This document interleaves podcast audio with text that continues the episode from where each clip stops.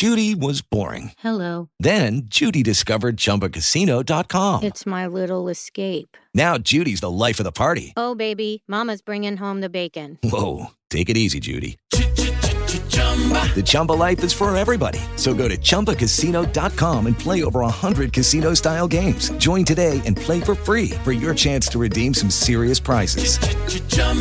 ChumbaCasino.com. No purchase necessary. Void where prohibited by law. 18 plus terms and conditions apply. See website for details.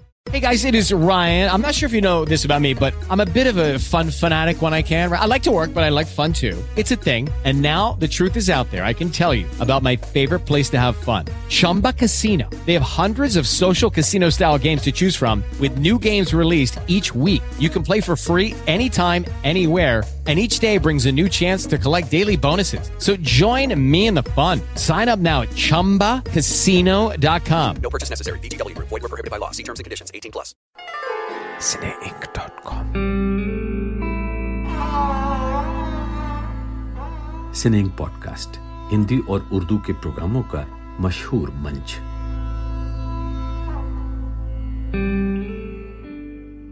नमस्कार मेरा नाम है अचला शर्मा।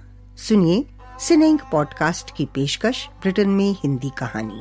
इस श्रृंखला में हम ब्रिटेन में रहने वाले कुछ जाने माने हिंदी कहानीकारों की कहानियाँ पेश कर रहे हैं। इस सीरीज़ की अगली कड़ी में आज मिलिए ब्रिटेन की एक और महिला कहानीकार उषा वर्मा से। उषा वर्मा कविताएँ लिखती हैं और कहानियाँ भी। इसके अलावा उन्होंने अंग्रेज़ी से हिंदी में अनुवाद कार्य भी किया है। अपने लेखन के लिए उषा वर्मा निराला साहित्य सम्मान, शान अदब डॉक्टर हरिवंश राय बच्चन पुरस्कार सहित कई सम्मान प्राप्त कर चुकी हैं। बाराबंकी, उत्तर प्रदेश में जन्मी उषा वर्मा ने लखनऊ विश्वविद्यालय से दर्शन शास्त्र में एमए किया और ब्रिटेन आकर अध्यापन का प्रशिक्षण लिया। ब्रिटेन के यॉर्क विश्वविद्यालय और लीड्स मेट्रोपॉलिटन विश्वविद्यालय में उन्होंने अध्यापन कार्य भी किया। उनके दो कविता संग्रह और दो कहानी संग्रह प्रकाशित हो चुके हैं। कई रचनाओं के अंग्रेज़ी, बंगला और चेक भाषाओं में अनुवाद भी हुए हैं।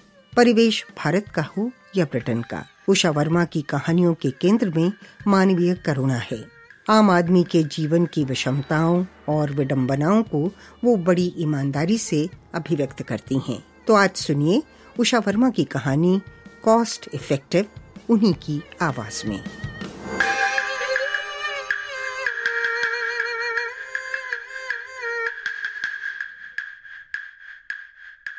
मैनचेस्टर शहर में आए हुए मुझे यही कोई चार पाँच महीने हुए थे। अभी इस शहर के रास्ते मेरे लिए अपरिचित ही थे। सुबह उठकर घूमने जाने के दोहरे फ़ायदे को सोचते हुए मुझे लगा कि एक रास्ते पर बार बार न जाकर अक्सर नए नए रास्ते देखकर जाने में अच्छा रहेगा। इससे आसपास की जगहों से और रास्तों से मेरा परिचय हो जाएगा। इस तरह आते जाते कई लोगों से मुलाकात होती। जिनसे कभी केवल मुस्कानों का आदान प्रदान ही होता, कभी मॉर्निंग कभी सीधी सादी हेलो हो जाती। किंतु नौबत कभी बातचीत करने तक नहीं आती। कई हफ़्ते बीत चुके थे कि अचानक एक सुबह घर से निकलते ही कुत्ते के साथ घूमने वाली एक महिला ने हेलो कहते ही मुझसे पूछा, क्या इस शहर में नई आई हो? मुस्कुराते हुए मैंने कहा, जी हाँ अभी यही कोई चार महीने हुए होंगे। नित्य घूमने जाने के बहाने जरा शहर के गली कूचों से पहचान हो जाती है और फिर ये मौसम भी तो बहुत दिन नहीं रहेगा, इसीलिए रोज निकलती हूँ। मेरा नाम अंजू है, इधर ही मेरा घर है, नंबर आठ। आप आइए ना। हाँ मैं ज़रूर आऊँगी। मेरा नाम शर्ली है। मेरा घर यहाँ से चार मील दूर, उधर गाँव में है। आप भी आइए। ऐसी ही औपचारिक बातें करते हुए हम फिर अपनी अपनी दिशा में चले गए। बहुत दिन बीत गए, उनसे मेरी मुलाकात फिर नहीं हुई और उनका ख्याल भी मेरे जहन से उतर गया। मैं शोध कार्य के लिए आई थी, उसी में व्यस्त हो गई। इसी बीच विश्वविद्यालय से वाइस चांसलर के यहाँ से निमंत्रण मिला। मैं भी बड़े उत्साह के साथ पार्टी के कपड़ों में अलग अपनी पहचान बनाने की नियत से गई। अंदर जाकर मैं देखने लगी, शायद कोई परिचित मिल जाए, क्योंकि यह पार्टी ओवरसीज स्टूडेंट्स की थी। पास में खड़ी एक लेक्चरर से बातें करने लगी। थोड़ी देर बाद एक्सक्यूज मी कहकर एक महिला मेरे पास आकर खड़ी हो गई। मैंने अपने दिमाग पर ज़ोर डाला। लगा, जानती तो हूँ, पर परिचय का सूत्र नहीं पकड़ पा रही हूँ। उन्होंने चहकते हुए याद दिलाया आपसे सुबह वॉक पर मेरी मुलाकात हुई थी, कुछ महीने पहले। मैंने, ओ यस यस कहकर बड़ी ही अतरंगता से पूछा। फिर दोबारा तो आपसे मिलना नहीं हुआ। मैं तो रोज घूमने जाती हूँ, पर आप किसी दिन दिखी नहीं। मैं यहाँ थी ही नहीं। मैं पीस मूवमेंट में बहुत सक्रिय हूँ और उसी सिलसिले में जर्मनी गई थी। मुझे इंडियन फिलोसफी में सब कुछ मिल जाता है। योगा बहुत अच्छा है। उसके करने के बाद कितनी एनर्जी मिलती है। भारत में महावीर, बुद्ध और गांधी जैसे महान लोग हुए हैं। मैं सोच रही थी, आपके यहाँ आत्मा की शांति के लिए क्या कुछ नहीं है? एक न एक दिन मैं भारत ज़रूर जाऊँगी। आपके यहाँ हिंसा की धारणा कितनी ऊँची है। मेरा मन अंदर ही अंदर गदगद हो रहा था। हम कितने भी गरीब हों, पर हमारे पास गर्व करने लायक बहुत कुछ है। मेरे लिए रास्ता थोड़ा सुगम हो गया। ऐसी बड़ी और फॉर्मल पार्टियों में बातचीत का कोई सिरा मिल जाए तो समय आसानी से कट जाता है। अन्यथा छुट्टियों में कहाँ गए या मौसम की बात करके पूरी शाम बिताना आसान नहीं होता। मैंने कहा हाँ धारणा तो सचमुच अच्छी है, पर सब लोग इसमें ईमानदारी से विश्वास करते हैं यह भी सच नहीं है। इस बातचीत में खिंचे और भी तीन चार लोग पास आ गए और उन्होंने पूरी तरह से भारतीय दर्शन और अहिंसा में अपना उत्साह दिखाया। अहिंसा की बात आते ही खाने पीने की बात भी आ गई। जानवरों के प्रति अपनी ममता और उत्तरदायित्व को महसूस करते हुए उन्होंने बताया कि उनके मन में अपार करुणा है। मेरा मन कुछ हीन भावना से भरता जा रहा था। इसी वक्त एक दूसरी महिला ने अपने तर्क दिए। हाँ अहिंसा की बात तो ठीक है, पर विकासशील देशों में इतनी गरीबी है, अगर लोग नॉनवेज नहीं खाएँगे तो और भी भूख से मरेंगे। इन सारे तर्कों को सुनकर मैं भ्रमित, चकित, बस चुप हो गई। मुझे लगा बातचीत का सारा सूत्र अब उन्हीं के हाथों में है। मैं आवाक, वैसे भारत के बारे में बोलना एक फ़ैशन सा हो गया है। इसका एहसास मुझे कुछ ही दिनों में हो गया था। और वही क्यों? हमारे कुछ भारतीय बच्चे भी इसी तरह बातें करते हैं, जैसे कि वही अच्छी तरह सब कुछ समझते हैं। हमें उनसे सब कुछ सीखना है। वही कुछ एक संरक्षक की तरह शर्ली का बोलना भी मुझे लगा। पर मैं उसकी तमाम बातें सुनती रहती। इसी बीच मिसेस मार्टिन, होस्टेस आई और बोली चलिए खाना लग गया है, खाते वक्त आराम से बातें करेंगे। फिर होस्टेस का कर्तव्य निभाते हुए उन्होंने बताया कि वेजिटेरियन खाने में क्या क्या है और कहाँ है। शर्ली जरा ऊँची आवाज़ में बोली, मैं तो वेजिटेरियन ही लेती हूँ। सबने खाना ले लिया और फिर बातें होने लगी। पीस मूवमेंट एनिमल प्रोटेक्शन से लेकर आतंकवाद, मुस्लिम समाज गरज की कुछ भी छूटा नहीं। उस दिन की बातचीत से मुझको लगा कि शर्ली के विचार औसत लोगों से बहुत अलग हैं। शायद उन्होंने काफ़ी पढ़ा भी है। भारतीयता के प्रति उनका सहज झुकाव भी है। रात काफ़ी बीत चली थी। आगंतुकों ने धीरे धीरे खिसकना शुरू कर दिया था। मैंने भी होस्टेस को धन्यवाद दिया और शर्ली के साथ बाहर आ गई। रास्ते भर में शर्ली के बारे में सोचती रही, क्या शर्ली सचमुच निश्चल स्वभाव की है? दुबली लेकिन कद में खूब ऊँची चाल में आत्मविश्वास की झलक सब कुछ मिला जुला कर देखने में अच्छी लगती थी। बातचीत में बेहद उत्साह, एक गर्व मिश्रित आतुरता, मैं मन ही मन शर्ली से प्रभावित होती जा रही थी। कुछ दिन बीते, मुझको सुबह सुबह शर्ली फिर मिल गई। अच्छा लगा।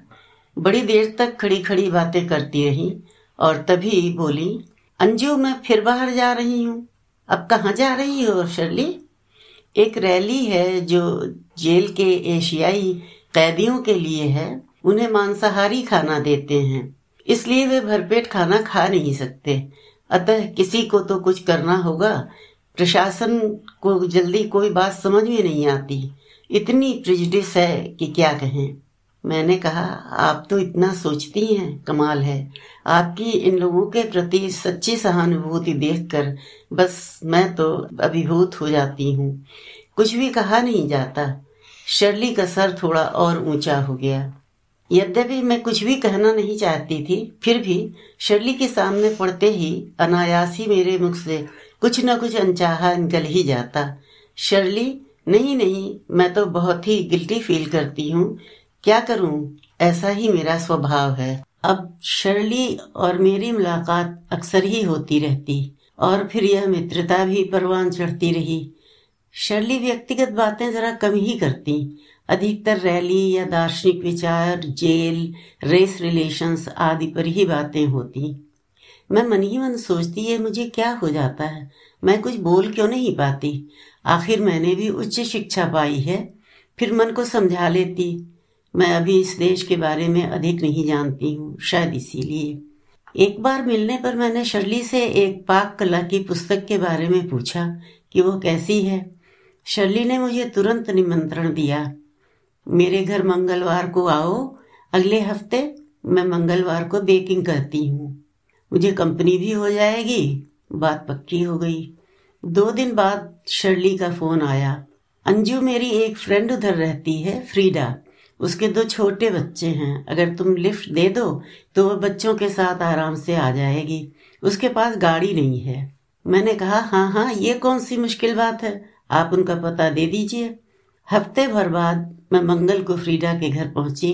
उसने अपना परिचय दिया और कहा, आप मेरे साथ शर्ली के घर चलिए। फ्रीडा कुछ असंतुष्ट सी लगी। बोली, मैंने तो कहा था शर्ली से कि मैं आ जाऊँगी। फिर क्यों आपको बेवजह तकलीफ़ दी?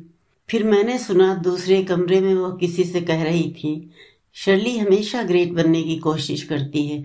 इतना दिखावा है उसमें। उधर से क्या प्रतिक्रिया हुई? मुझे मालूम नहीं। खैर, फ्रीडा के परिवार के साथ मैं शर्ली के घर पहुँची। शर्ली ने बड़े ही उत्साह से हमारा स्वागत किया। अभी हम बैठे ही थे कि दरवाजे से शर्ली को कुछ दिखा और वह जल्दी से झपट कर उठी और बाहर आ गई। कुछ देर इंतज़ार करने के बाद, मामला क्या है यह देखने के लिए मैं भी बाहर गार्डन में निकल आई। देखा शर्ली एक चिड़िया के बच्चे को जीवन दान देने के प्रयास में व्यस्त हैं। शायद अधमरा सा वह बच्चा बिल्ली के मारक पंजों से गिर गया था और बड़ी ही करुण आवाज़ में ची ची कर रहा था। कभी चोंच आसमान की तरफ़ उठाकर खोलता, फिर पस्त होकर गिर जाता। चोट लगी ज़रूर थी। शर्ली ने अपनी बेटी से थोड़ी रोई तथा दूध लाने को कहा और स्वयं उसकी सेवा में लग गई। उसे हथेली पर उठाकर रख लिया और धीरे धीरे सहलाने लगी। फिर रुई का गुदगुदा बिस्तर बनाकर उस पर उसे लिटा दिया। उस नन्ही सी जान को क्या पता कि उसे कितना सुख, अनायास ही मिल रहा है। तीन चार बूंद पानी भी उसकी चोंच खोल कर डाल दिया। उसमें सचमुच जान आ गई। वह पंख फड़फड़ाने लगा। ये सब देखकर मैं स्तब्ध रह गई। महावीर और गौतम के देश से तो ये सब गायब होता जा रहा है। और यहाँ शर्ली ने माफ़ी मांगते हुए कहा, अब आज तो कुकिंग का प्रोग्राम स्थगित करना पड़ेगा। मुझे इसकी देखभाल करनी होगी। अगर मैं इसकी देखभाल न करूँ तो वह कभी अपने को माफ़ न कर सकूँगी। शर्ली की आवाज़ में अफसोस का पुट था। फ्रीडा ने कहा, नहीं, मैं बच्चों को रास्ते से फ़िश एंड चिप्स खिला दूँगी। मुझसे रहा न गया और मेरे मुँह से निकल गया। अरे, आप तो कमाल करती हैं। कौन इतना करता है एक चिड़िया के बच्चे के लिए? फिर हम लोग बाहर निकल ही रहे थे कि देखा कि चिड़िया का भाग्यशाली बच्चा पंख फड़फड़ा रहा है और फिर वह उड़ गया। उसे नया जीवन मिला। मैं फ्रीडा और उसके बच्चों को उनके घर छोड़कर वापस आ गई। दूसरे दिन शर्ली का फ़ोन आया। Anju I am very sorry पर अभी मैं बहुत व्यस्त हो गई हूँ। तुम तो जानती ही हो, मैंने बकरी पाली है। ताज़ा, साफ़, शुद्ध दूध मिलता है। अब एक बकरी को बच्चे होने वाले हैं। प्रार्थना करो कि बिली गोट न हो। क्या मतलब तुम्हारा? मैंने पूछा। मैं ठीक से समझी नहीं। शर्ली बोली, बकरी तो दूध देती है, पर बिली गोट तो कहकर रुक गई। फिर बातें होने लगी भारत की। शर्ली कटिबद्ध थी यह बताने के लिए कि भारत की गरीबी दूर करने के लिए गाँव की औरतों को साइकिल चलाने का प्रशिक्षण देना चाहिए, उन्हें मधुमक्खी पालना और शहद का व्यापार करना चाहिए, चूल्हे में लकड़ी नहीं जलानी चाहिए, और भी बहुत सी बातें। कि भारत की मिडिल क्लास औरतें कुछ नहीं करती, केवल शो ऑफ़ में लगी रहती हैं। नौकरों के बिना एक दिन काम नहीं चलता, वगैरह वगैरह। फ़ोन पर उनकी बातें सुनते सुनते काफ़ी वक्त हो गया और मुझे याद आया कि किसी से मिलने जाना है। मैंने क्षमा मांगते हुए फ़ोन रख दिया। आज छुट्टी का दिन था, मैंने पनीर की सब्ज़ी बनाई थी। सोचा थोड़ा शर्ली को दे आऊँ। फ़ोन किया, पर किसी ने उठाया नहीं। मैंने सोचा एक बार उसके घर का चक्कर लगा ही लेती हूँ। यदि नहीं होगी तो सब्ज़ी उसके घर पर ही बाहर रखने का इरादा कर गाड़ी निकाली। एक स्टील के डिब्बे में पनीर की सब्ज़ी रखकर गाड़ी में बैठ गई।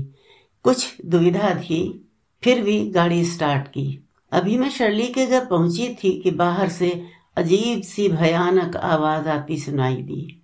मैं अंदर जाने वाली थी कि शर्ली बाहर निकली। उनके हाथ में खून से भरा हुआ छुरा था। मुझे देखकर एकदम सक पका गई। मेरी निगाह उठी और उनके पीछे हट के बाहर बकरी के बच्चे का सर खून से लथपथ छटपटा रहा था। मेरे हाथ से स्टील का डिब्बा छूटकर झंझनाता हुआ दूर जा गिरा। मेरी आवाज़ फंस गई, हाथ कांपने लगे। शर्ली कई बार बोली, यह कॉस्ट इफ़ेक्टिव नहीं था। यह कॉस्ट इफ़ेक्टिव नहीं है। शर्ली, तुमने ऐसा क्यों किया? तुम अहिंसा की पक्षधर। मेरी आवाज़ में एक साथ तलखी तीका तरता थी। पर तुम्हें यह इतना क्यों खराब लग रहा है? तुम्हारे यहाँ तो सब नॉनवेज खाते हैं। शर्ली ने अपना बचाव किया। हाँ खाते तो हैं, पर इस तरह तुरंत जन्मे बच्चे को बिना वजह क्यों तुमने इस तरह निर्दयता से मार डाला? वो ज़िंदा रह सकता था। मैंने अपना लचर तर्क दिया। हाँ रह तो सकता था पर उसे खिलाना पड़ता और वह दूध नहीं देता। फिर शायद तुम्हें नहीं मालूम कि इंग्लैंड में बकरे का मांस नहीं खाते, वह कॉस्ट इफ़ेक्टिव नहीं होता। शर्ली की आवाज़ में एक अकड़ थी या लाचारी, मैं नहीं जानती, लेकिन चेहरे पर पाश्चाताप का दुख या छाया भी नहीं थी। कॉस्ट इफ़ेक्टिव शब्द नगाड़े की तरह मेरे कानों में बज रहा था। शर्ली कुछ झेपती सी बोली, आओ, अंदर बैठो, अब सब काम हो गया। पर मैं अपने को संभालते हुए उल्टे पैर आकर गाड़ी में बैठ गई।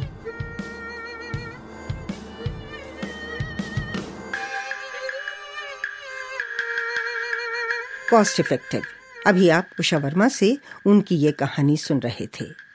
यह कहानी उनके किसी संग्रह में शामिल नहीं है, बल्कि साहित्य अकादमी द्वारा प्रकाशित और सुप्रसिद्ध कथाकार स्वर्गीय कमलेश्वर द्वारा संपादित 20वीं सदी की कथा यात्रा के पाँचवें अंक में शामिल है।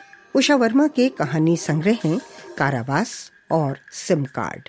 क्षितिज अधूरे और कोई तो सुनेगा शीर्षक, दो कविता संग्रह भी प्रकाशित हो चुके हैं। इनके अलावा उषा वर्मा ने प्रवासी लेखकों की कहानियों की दो पुस्तकों का संपादन किया है। सांझी यात्रा और प्रवास में पहली कहानी। कुछ वर्ष पहले उन्होंने छह अन्य लेखिकाओं के साथ मिलकर उपन्यास लिखने का एक नया प्रयोग किया, मॉम, डैड और मैं। इस उपन्यास का संपादन स्वयं उषा वर्मा ने किया। सिनेंग पॉडकास्ट की पेशकश ब्रिटेन में हिंदी कहानी सीरीज़ के अंतर्गत अगली कड़ी में आपकी मुलाकात एक और कहानीकार से होगी। मुझे अचला शर्मा को अनुमति दीजिए। नमस्कार।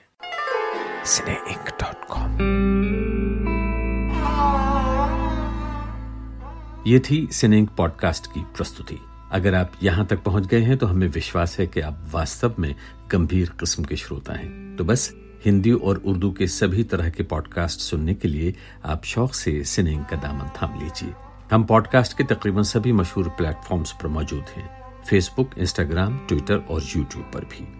और अगर आप हमारे सभी रेडियो और टेलीविज़न के प्रोग्रामों के बारे में जानना चाहते हैं तो हमारी वेबसाइट पर आइए।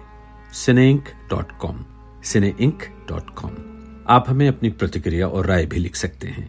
Post at cine ink dot com email ID note कर लीजिए। Post at Cineink dot com Cineink podcast Hindi और उर्दू के प्रोग्रामों का मशहूर मंच।